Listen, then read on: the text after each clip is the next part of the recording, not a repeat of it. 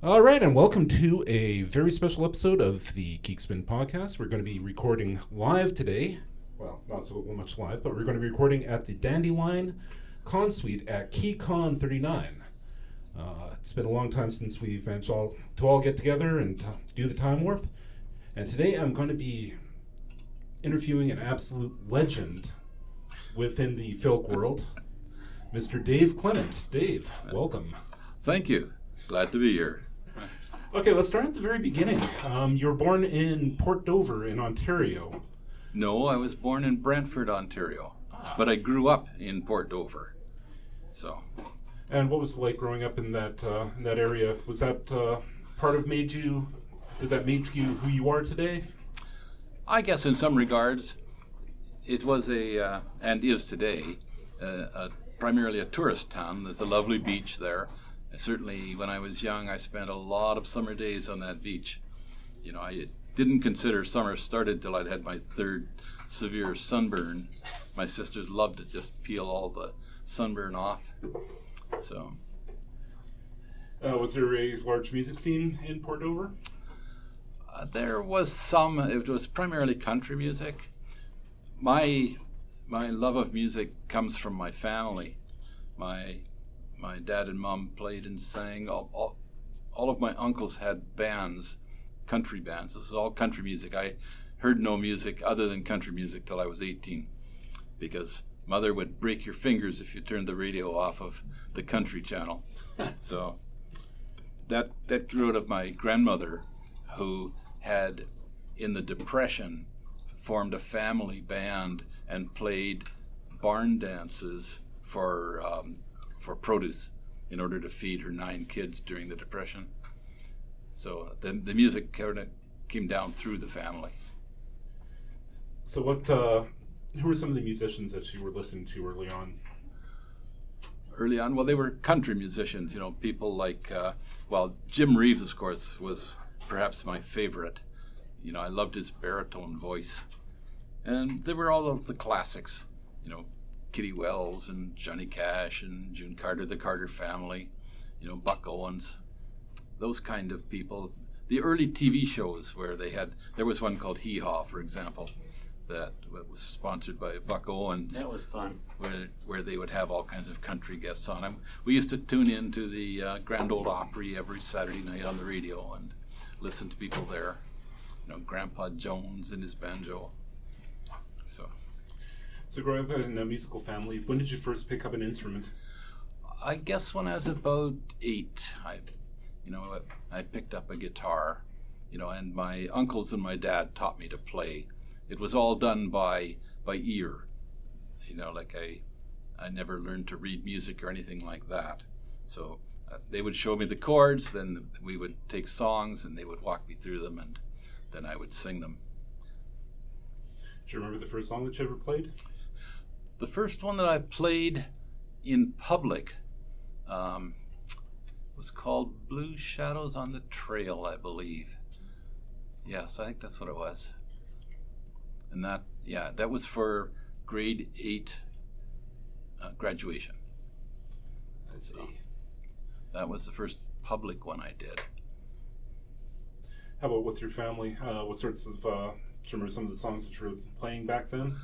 Oh my! It was all of the country hits of the '50s, okay, and uh, a lot of them. With my mom and dad, I did a lot of the even older songs. Okay, there's a song called uh, "My Old Fiddle and I," for example, which is a, an old country song about about a fellow who plays the fiddle.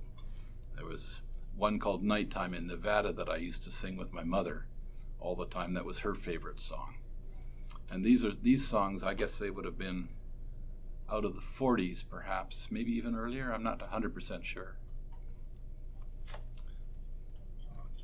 then there were just all of the, the pop country songs of the day So you also play uh, bodhran and a couple of other instruments. Uh, when did you start learning those?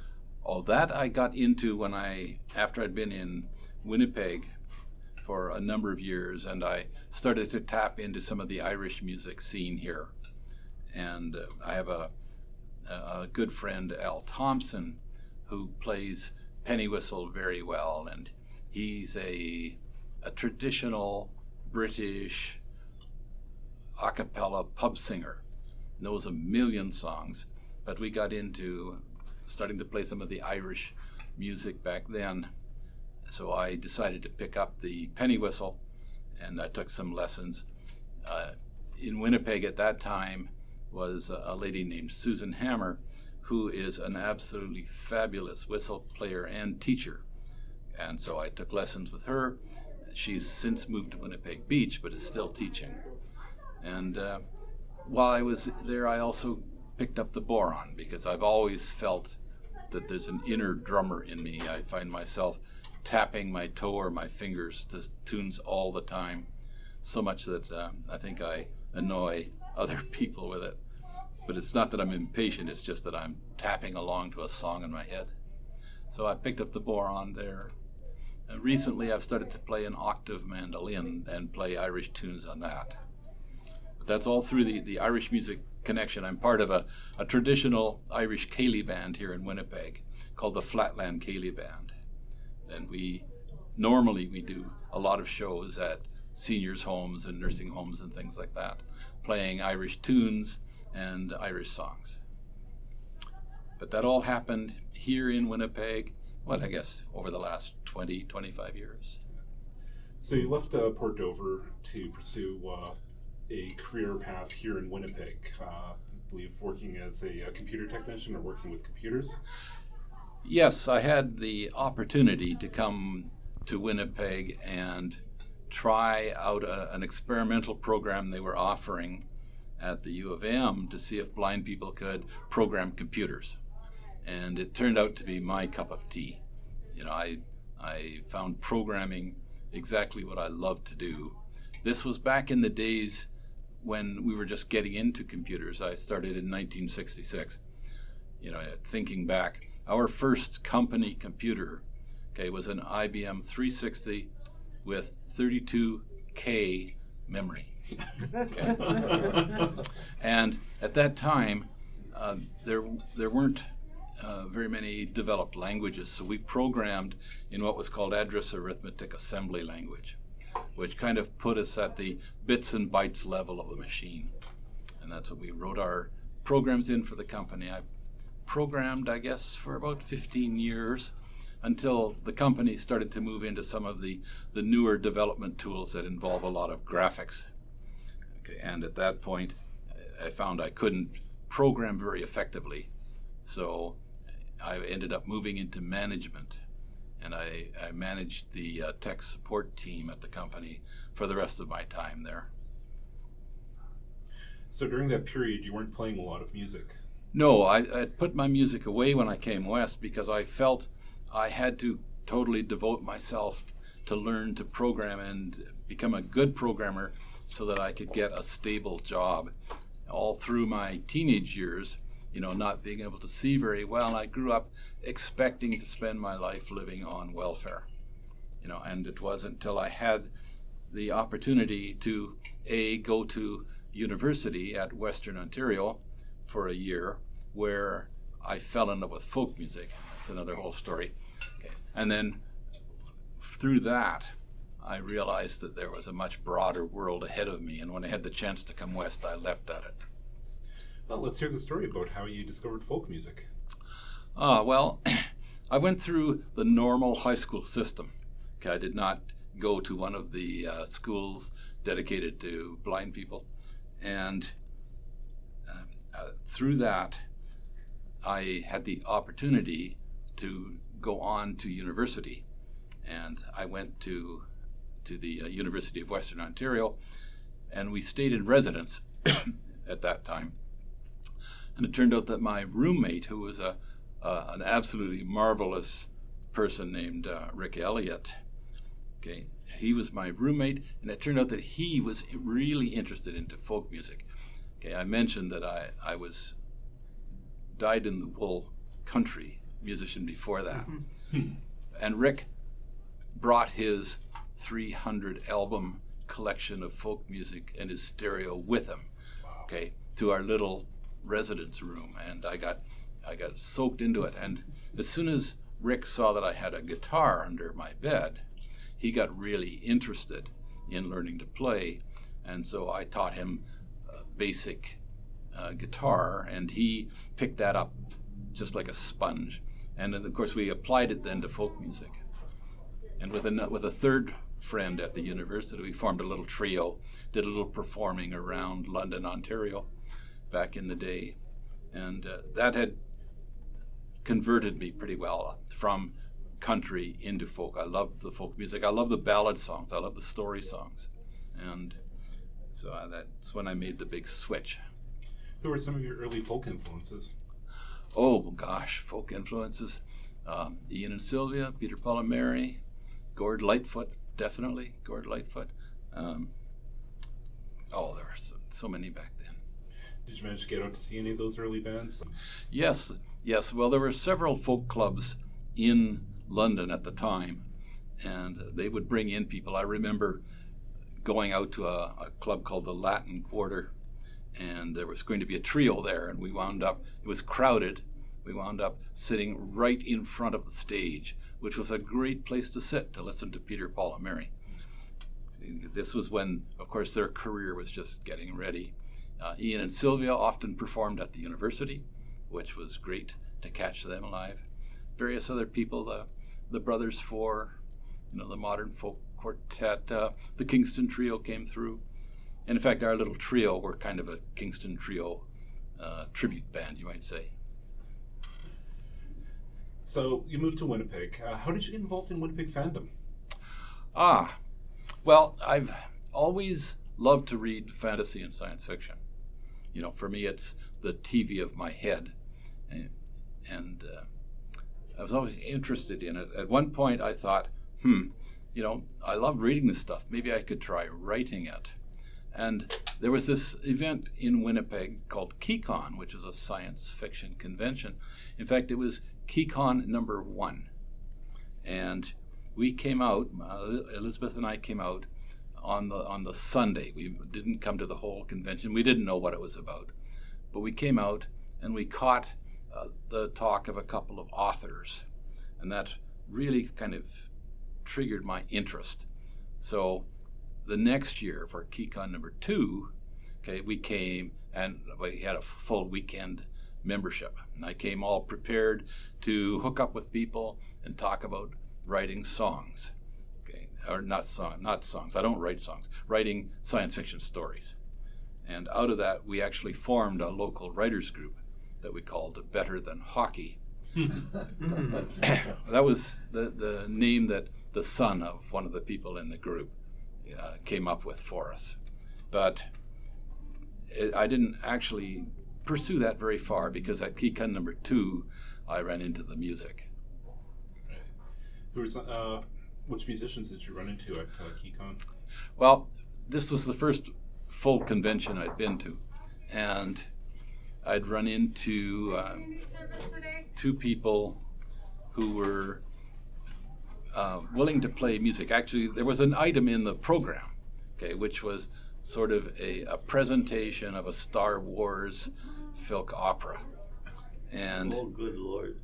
somebody might remember this, yes. And um, as an as a fanish effort, it was really good. Okay, as a musical presentation, it lacked some. So we were sitting in in this room, and there was a lady behind us sitting in there with a guitar case. And we decided after about 20 minutes that maybe we could just go back to the room and play some music. So, so Elizabeth invited her to come back to the room. I had my guitar at that point with us. And we sat playing, and then she had a friend who'd also come to the convention, so she invited him in. And we sat in our room playing music. Uh, some of the local people came around, primarily uh, John Spielman and Graham Leathers, both of whom are here this weekend. And out of that gathering of people, and we played all night long. Okay, the fellow who was there was a smoker. Mm. Okay, and of course the rest of us didn't uh, care for smoke. He sat in the open window. I forget we were on like the 16th floor, but he sat in the open window and he blew his smoke out the window. That's he was very thoughtful that way. And we did music, and that was really my first introduction to a lot of folk music. Okay, the, the woman was Beth Friedman, who turned out to be the fan guest of honor for the convention, and the fellow was Steven Brust, okay, out, the author out of Minneapolis and also a fine musician. And so we became fairly firm friends out of that. And that got me going down the, uh, the folk music road, as it were. Now, when did you uh, first decide to release an album? Uh, oh, well, it was actually uh, uh, something that came about through a fellow named Bill Roper in Chicago. I'd been going to various conventions and taking part in the music circles at night. And while I probably knew it, uh, I'd forgotten that Bill had been recording. In those days, people would come in and put a tape recorder out in the middle of the circle and just record what was there. And he had gleaned through a lot of his recordings and found, uh, you know, a dozen or more songs that I had done live in these in these uh, folk circles at different conventions. And so he asked, would it be okay if he put together and released an album of these songs? And that was it was all right with me. He he looked after clearing all the mechanical rights and everything. And uh, that turned into my first album called Music After Midnight. And I named it that way because that's exactly what it was. They were the, it was the music done in music circles after midnight at different conventions. Um, what conventions were you attending back then? Oh my goodness, lots of them. Uh, Minicon was one of the prime ones. There was one in, one in Racine that was called, um, gosh, the name now now slips out of my mind. Of course, once the, the once the Filk conventions got going, you know, the, the granddaddy of the Filk conventions, the Ohio Valley Filk Fest, OVFF, in, in Columbus, Ohio, and then when the uh, Canadian Filk convention called Filk Ontario started, I was going to that. So I was probably hitting, you know, four or five conventions every year back then. At what point did you decide to put together Dandelion Wine? Oh, well, that grew out of that that second KeyCon when when John had come in and Graham had come in, and we had kicked around the fact that we'd had a lot of fun with the music. We got together a few times uh, after the convention, and we decided, well, hey, we should just make a band, and so we did. The first the first invocation of the band was called Prairie Wind. Okay, and we started to perform around Winnipeg uh, under that name. But we found that a lot of people thought we were a country band, when in fact we were a folk and filk band. We were playing filk songs um, in, in the folk style. We didn't tell the audiences it was filk music back then. Okay, we just we just played them and they enjoyed the songs. But we came along and we decided to try to make an album. And we realized that we needed to change the name of the band. And we spent probably nine months trying to come up with a different name. You know, and we couldn't find anything. It got so desperate that, that my daughter, who was in the band, actually went out to the kitchen and grabbed cereal boxes out of the cupboard, you know, and started reading the names off of cereal boxes. And I forget who came up with it. It might have been her. But at one point, we're sitting around and, and someone said, okay, well, how about dandelion wine? Okay. And that rang a bell for all of us because of all of the connections. We all had individual connections to dandelions. There's, of course, the filk connection to the dandelion. It became the, uh, the official flower of the filkers. You know, a, a, weed that's pretty and is useful and you know all parts of it can be at this kind of thing. So it was kind of a perfect emblem for filking back in those days when filking was considered something that you stuck in the basement room somewhere and let people play music all night.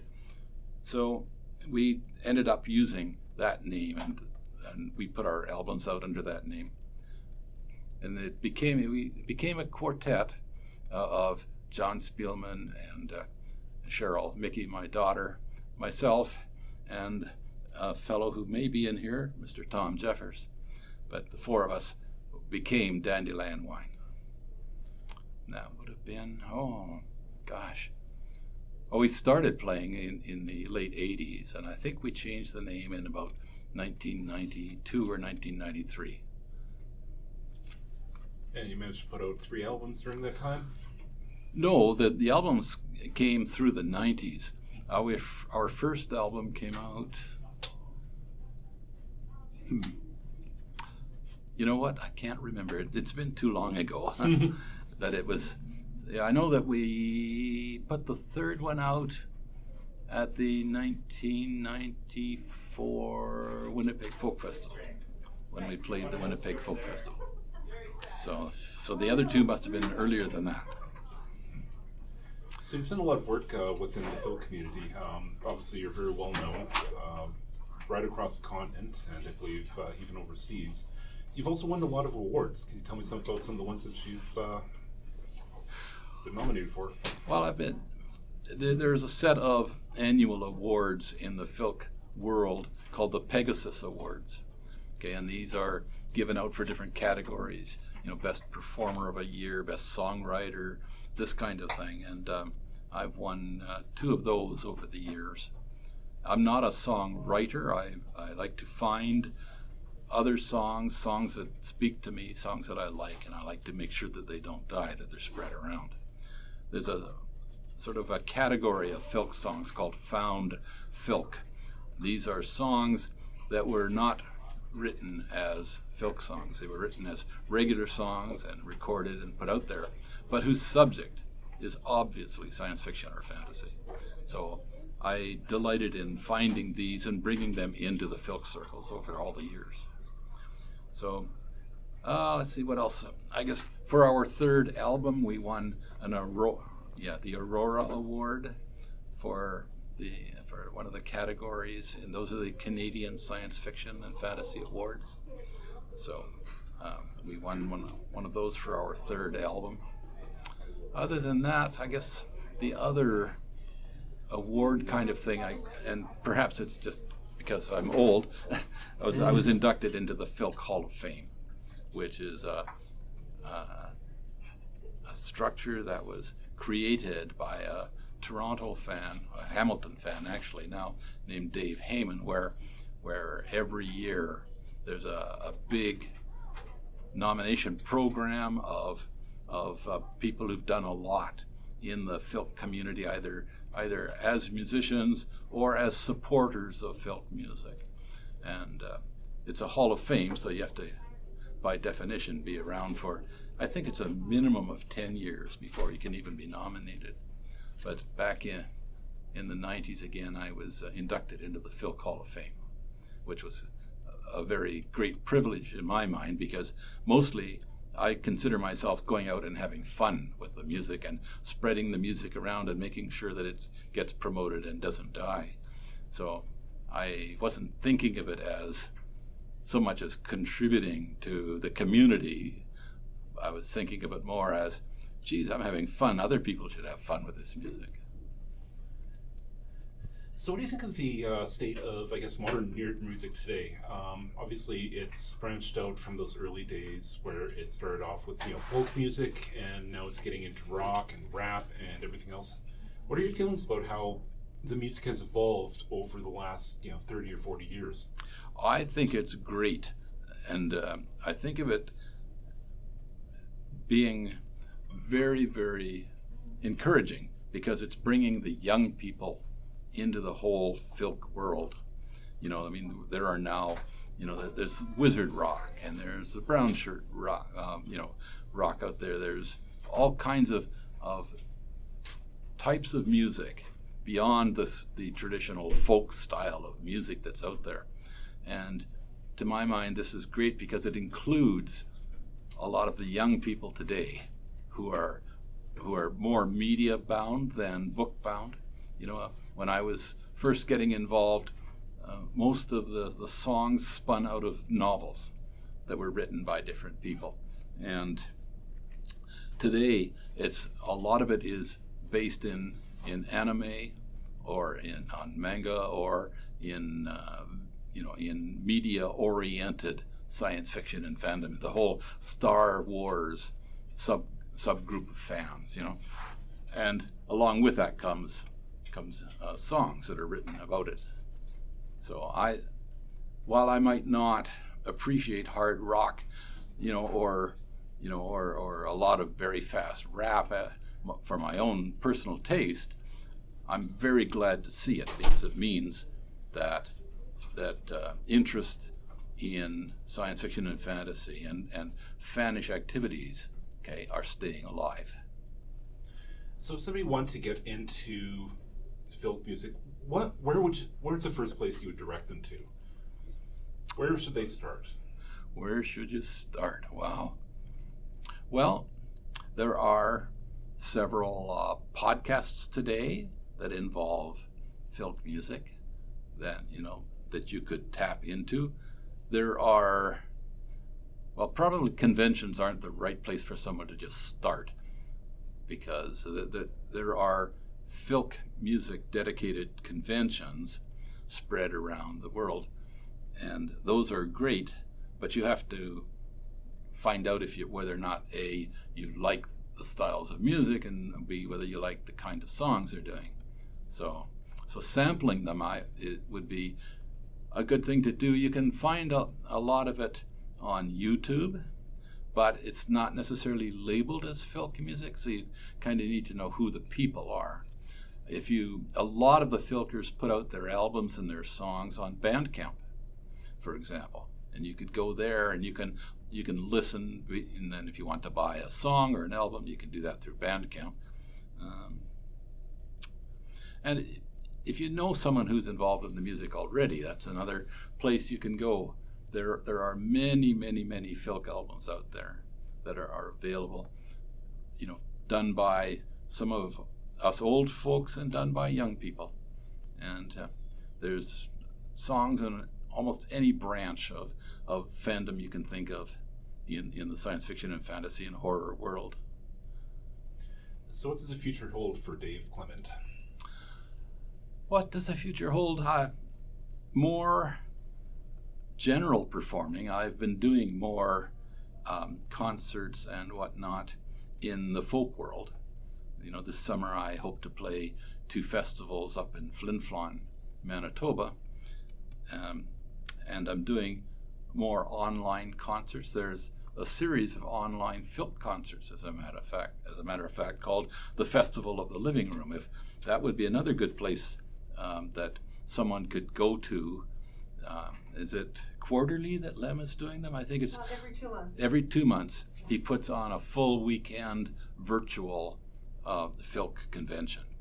Okay, but and these are great because they allow through the, the magic of Zoom for people all around the world to tie into folk music. People who could probably never have afforded to travel, like some there are some Australian filkers out there now. There are some German filkers who are able to participate in folk music in a place where any and everyone can see them without having to spend mega bucks to try to, tra- to you know travel to the US or other parts to actually join in the conventions.